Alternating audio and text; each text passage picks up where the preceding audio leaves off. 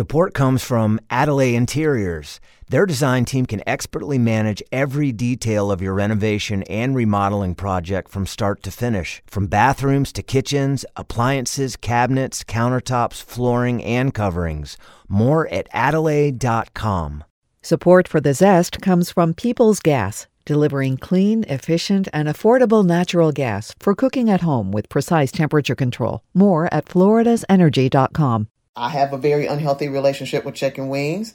So I did a class where we tried various styles of chicken wings paired with wine.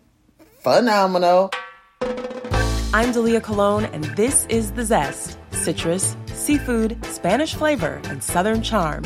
The Zest celebrates cuisine and community in the Sunshine State. Today, we'll meet a wine educator whose approach is refreshingly unpretentious. We can all drink to that. Stephanie Love's philosophy on wine is simple wine is for everybody. Through her company, Epicurious One, the St. Petersburg resident offers wine education classes trips, and other experiences. Students praise her down to earth approach, you'll see what I mean, including Stephanie's wine and comfort food pairings and her descriptions of wine as people with different personalities. In our conversation, Stephanie shares the importance of supporting minority owned vineyards, suggests wines to enjoy with chicken wings, and offers advice for finding an affordable wine you'll actually like to me, the Tampa Bay area is like it's ripe for the for the picking. And in terms of people of color coming together who enjoy wine, we're starting to build a community.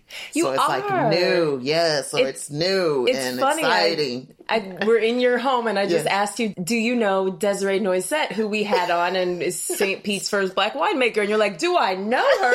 And you pull out one of her bottles. So it is a very small world, and I want to come back to that. But how did you get into wine? How did I get into it? Okay, so I started really loving wine when I was a kid. When I was little, Wait a second. Okay, yes, it's true. I fell in love with wine as a as a kid. So y'all be careful. Y'all giving y'all kids wine. You never know. The next master som might be right in your house. You know, you never know. But we used to have wine during the holidays. And I really enjoyed it with the with the food, but being that I was so young, I had to wait till the next holiday and it got to be like, well, why I gotta wait so long, you know? And it wasn't until I was in high school that I begged my grandma, begging her, begging her, please let me have wine with dinner, let me have it. And I was taking AP European history. And so I learned over in Europe that they let their kids have wine at the dinner table. It's no big deal. So I'm like, okay, I got some support now. I got a book I can show her, Grandma, look. And she gave in and allowed me to have what was it? She had a bottle of Chianti in like the old school Italian basket, right? I had that paired with her pot roast. It was absolutely phenomenal. That did it for me. That memory will be etched in my life forever. That food and wine together can be absolutely explosive. And then so when I got to be an adult after college where I had some money or at least, you know, a little money where I could afford to purchase wine, I started going to tastings and joined an affinity group and then being part of that affinity group, they were like, you're really good at this food and wine pairing thing. You should do something with it. I didn't know what that something was. You know what I mean? I was like, what does that mean? Because I didn't know how do you go about becoming a sommelier? How do you go about becoming a wine professional? And there definitely weren't people who looked like me who was in the industry, so I didn't have mentors. It wasn't until I moved to Atlanta in 2014 and I started working at this wine place called Vino Venue, which is also the home of the Atlanta Wine School. I go there, start working, and they were just astounded by how much I knew about wine, but had never taken any formal classes. They were like, So, how did you do this? I was like, Oh, I would just spend money. I would pick a region, and for like a month or two, I would purchase wine from those regions and I would look up stuff and I would Google and, and I would, you know, watch documentaries, whatever I could do to teach myself it was there that I learned, oh, there is a formal track that you can take to become a professional. There is a formal track you can take to become a sommelier. And I was hooked. And there I learned I love teaching and helping support other people. I think me having to do so much research on my own and learn wine on my own, the good, bad, ugly of food and wine pairings on my own made me the person I am today where I want to help people and keep them from having to spend the thousands of dollars like I did, or you feeling you're in a silo, you're alone, or that you're not sure if wine is for you because it seems overwhelming, it's intimidating. So that's always at the, the forefront of my mind. And I'm like, how can I make it better for somebody else? Not to have to go through what I went through. I love that story because I find wine very intimidating. I'm like, be. what if I ask a stupid question? She's so smart. So were you completely self-taught or did you eventually take some of those formal classes? Oh, I did. I did. And while I was um, in Atlanta, I got the Wine and Spirits Education Trust level 2 certification. Then I moved here to St. Pete, and since then I have um, received level three, which is that that's really hard, it's intense, but I did it.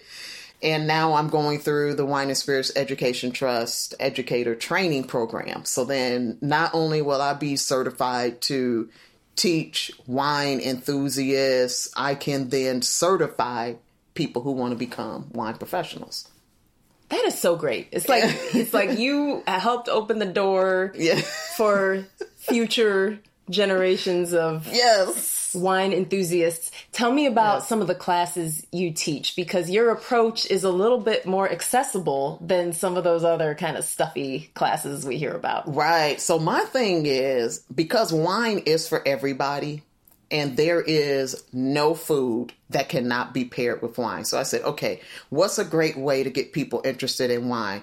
Why don't I put together food and wine classes where I'm pairing wine with foods that people love? I was like, what are people's comfort foods from their culture? You talked about the pot roast. And I'm gonna be that. I'm gonna that's because that's what did it for me. And so then when I came to St. Pete, I was like, I bet if, if it worked for me, it can work for other people.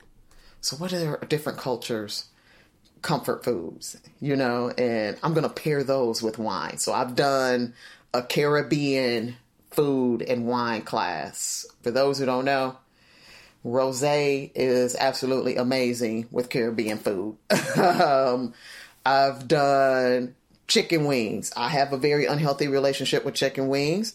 So I did a class where we tried various styles of chicken wings paired with wine. What's an example? Oh, yes. Okay. So one example is we had this um, chicken wing that had like this um, sweet and spicy thing going on with it where it was like a honey sriracha and we paired that with a rosé from South Africa. It was fire. Oh my God. That was absolutely delicious. So that was one example of a pairing. And then we had like your traditional hard fried chicken wing paired with sparkling wine because champagne or sparkling wine, those bubbles, it loves fat. And so you put the two together and it's it's a party going on in your taste buds.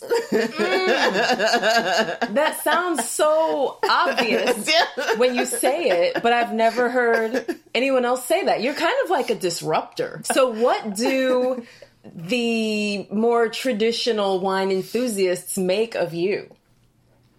They say they think I'm funny. Okay, so they they were like, "Oh, you have such a great sense of humor." Um, I love the way you describe wine because I oftentimes will describe wine like people because everyone can relate to that. You know, all of us have some type of relationships. We we relate with one another. So if I use those metaphors, those colloquialisms, and tie it to wine, it helps people better understand wine.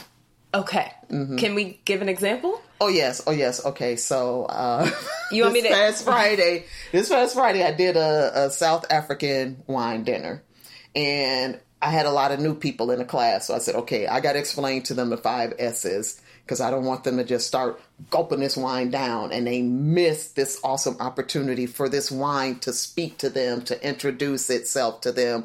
So, in the wine industry, the proper way to taste wine is you go through what's called the five S's, where you see it, you um, you swirl it, then you sniff it, and you sip it, then savor, right? But I usually do it a little bit different. I have people see it, then sniff it, right? And they're like, I don't smell anything. Right. You don't. Swirl it. Then go back and smell it. Then it's like, oh, that's totally different. It opened up. Yep. So now you get the point. You get to experience why we say swirl it, why, you know, allowing that wine to be exposed to oxygen unlocks the aromas and flavors in it. And so I took them through the five S's, but the way I describe it is like if you're out, say like you out with your girls, or for men, if you're out with your boys and you see this girl and you just like you look at her and she looks appealing, you know, and then if you get closer to you're like, okay, she look good, smell good, start talking to her, right? You get the introduction, see what she's about, then you make a decision do you want to continue in conversation, want to get to know her better, or you like, well, it was cool meeting her, but nah, that ain't my pick. So it's like describing it that way, and it makes sense to everybody. I really never thought of it that way, and I don't think we'll talk about the savoring because this is a family podcast. well, you could, you could, because with the savor, I have what I call the sixth S as it relates to wine. Support for the Zest podcast comes from Seitenbacher brand natural foods like muesli cereals, oils, oatmeal, energy bars, gluten free fruit gummies for the kids, organic coffee, and more. Available in supermarkets, health food stores, or online at Seitenbacher.com. As you're savoring it, you get to see does this wine have a short finish or a long finish meaning does the flavor disappear quickly or does it stay with you for a while and if it stays with you for a while did you enjoy it where you're like okay i want another sip or were you like no that was god awful i want to spit so i called the 6s spit or sip. I love the way you explain this. And we were joking because we're in this small room in your home. Uh-huh. It's got the carpet, which is great for acoustics. It's got plenty of bottles of wine for inspiration. And we were joking before we started recording that you could record a podcast in here. Right. And the way you explain things, you really could have a podcast where you talk about a different bottle of wine every week. I would listen to that. And that's why I'd be like a person.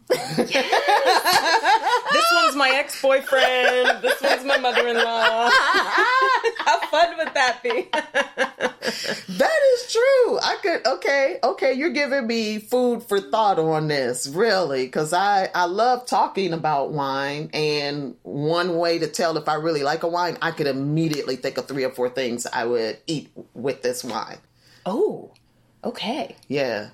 Love that. All right, so you also take these fabulous trips. You lead trips, mm-hmm. which is why it was so hard for us to connect yeah. you were you were off doing something fabulous. Yeah. So, so tell me about the trips. Okay, so we call ourselves Vines and Black. There's a group of us. We go on trips where we're very intentional about visiting Black owned wineries and supporting Black owned businesses in the food and wine space. Recently, I was with my group and we went to Napa. We visited all Black owned wineries, starting with Napa. We went up to Livermore, Sonoma County, and whatnot. So we kind of went all over Central California visiting black owned wineries and supporting some black owned restaurants too. And it was phenomenal because we got to meet the vineyard owners. We got to meet the brand owners and hearing their stories of how they got started, how most of them are still working a full time job while creating their own wines. We were like, what? how do you do this? But this is their passion, this is their love, and it shows through the wines because all the wines were delicious, you know? So that was an amazing trip. And I was like, we have to support our own. Unfortunately, less than 1% of all vineyards in the US are black owned. So if we don't support them, it's going to go down to zero. Whereas I would love to see that number grow exponentially. But in order for that growth to take place, they got to get the support and love that they need. I never really thought about going to Napa and doing an entire black owned circuit. Blacked out. That's very cool. And I know you also support um, businesses owned by women and veterans. Oh yes. Oh Are- yes. Are you a veteran? I am not, but I have great friends who are veterans. Um, other business owners that I know, even some of my students are veterans. I also support members of the LGBTQ community too. You know, um, be an ally for them. And besides, some of them are making some great wine. Oh, 100%. Yeah. Okay, so those are the trips, which I will be waiting for an invite for the next one. But Well, in the right, meantime, in the meantime, let's bring it back closer to home. Mm-hmm. If someone wanted to have a wine tasting party or a food and wine pairing in their home, what are some tips for that? Oh, some great tips for that would be start with your food. What's your what's your menu gonna be?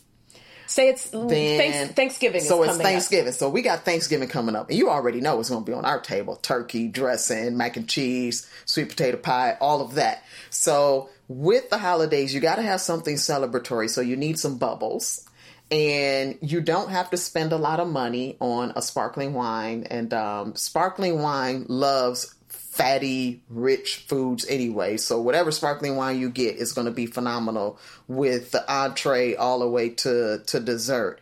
Then you may want to get, you know, like a oaky chardonnay to go well with that creamy mac and cheese, you know. Then in terms of a red, uh, Pinot Noir is a good choice, or a California blend because it's going to be fruity and you know have nice fruit characteristics to it and be smooth. So, like for some of your family members who don't like dry wines per se, but they may enjoy this California blend. I love that. Yeah. And everything you described would be on my Thanksgiving. Mind you, and we can still rosé because I mean, in Florida we don't have winter anyway, so you can drink rosé year round, and rosé is so food friendly.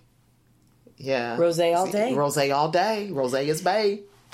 Ooh, that's another T-shirt. you said you don't have to spend a lot. You do not. You But do I not. think that can mean different things to different people. So are we talking about two buck? Chuck, where do you recommend we shop for more affordable wines? Okay. So you have your local wine shops. You can find value price wines, of course, at Total Wine, at um, ABC Fine Wine and Spirits. You could say that I'm never going to spend more than $20 on a bottle of wine and find some flipping amazing wines in that price range. And the best, I would say, countries that have really, really good wine at value price are going to be South America. So we're talking Chile, we're talking Argentina, Portugal. California still makes some really good wines that you can get for less than $30 a bottle. What are your thoughts on Florida wines like key lime and mango? So let me tell you. Okay, so I She's have got a- some thoughts. I got a story about this. Okay, so I went to a wine conference. They had a session on Florida wines, and so I had never had Florida wine. So I had all kind of thoughts, okay, all kind of judgments. I was like, it's probably going to be a bunch of muscadine, and it's going to be terrible, but I'm gonna go. And I'm so glad that I went, because let me tell you, I tried some really tasty wines that were made with kiwi and mango and star fruit, and they were delicious. I would put them next to your Sauvignon Blancs or Pinot Grigios, and was you would you would really enjoy them. But also, what I liked is that it gave me the flavors of Florida because those wines had like those rich tropical fruit flavors. They were just like shining through. So I was like, even if you didn't enjoy these wines by themselves, they would make some flipping amazing cocktails. I'm telling you. What would you What would you eat with a a mango or a key lime wine?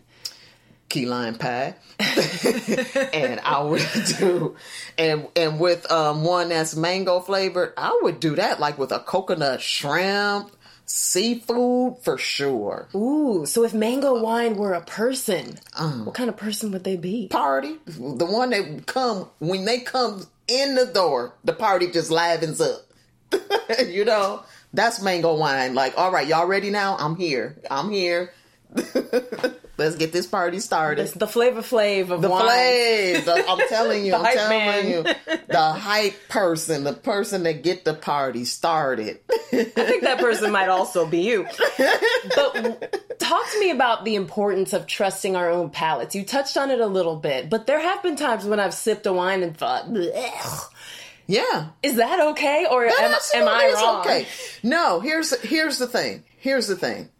And this is where we as wine professionals have to do a better job. Um, and that a good wine is the wine that you like. Okay? Everybody has a different definition of palate pleasure.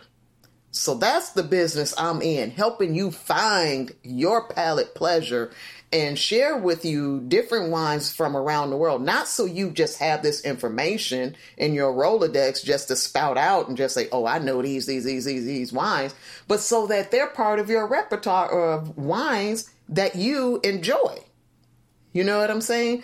And so with that with that being said, there are some of us who naturally prefer sweeter things. Okay, then I should introduce you to wines that are going to satisfy that part of your palate. Then there are people like me who are on the other end of the spectrum where we we big or go home. You know what I mean? Like wines that. that flavors that are big and and bold and we love hot and spicy stuff so that's okay giving you wine knowledge is to help you enjoy the food and wine pairings that you have in your life, you know, and not be dictated to what you should like. And um, I'm still, as a wine professional, struggling how to break that down. And I guess, like you said, be a disruptor. How do I break that down where people don't feel like I have to like this type of wine or I have to like that kind of wine. And if I don't like it, then that means that something's wrong with me. No.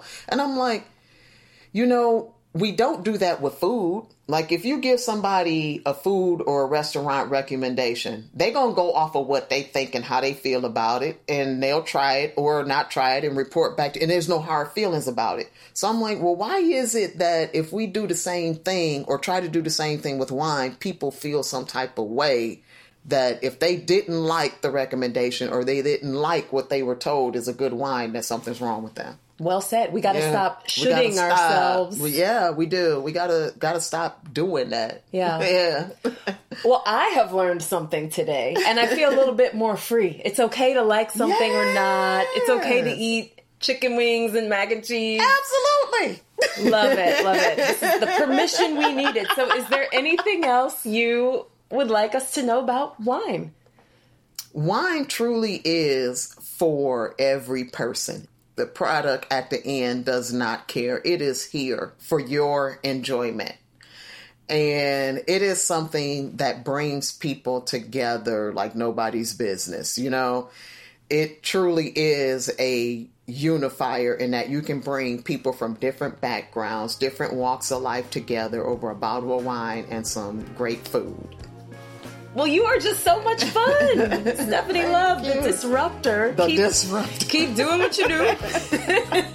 Thank you so much for your time. Thank Cheers. you. Thank you for having me. This has been wonderful.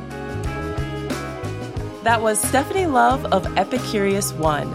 If you're interested in her food and wine classes or events, just head to her website. You'll find the link on our website, thezestpodcast.com. I'm Dalia Colon. I produce The Zest with Andrew Lucas. We get help from Chandler Balcom, Hannah Abdel Majid, John Vargas, and Mark Hayes. The Zest is a production of WUSF Public Media, copyright 2022.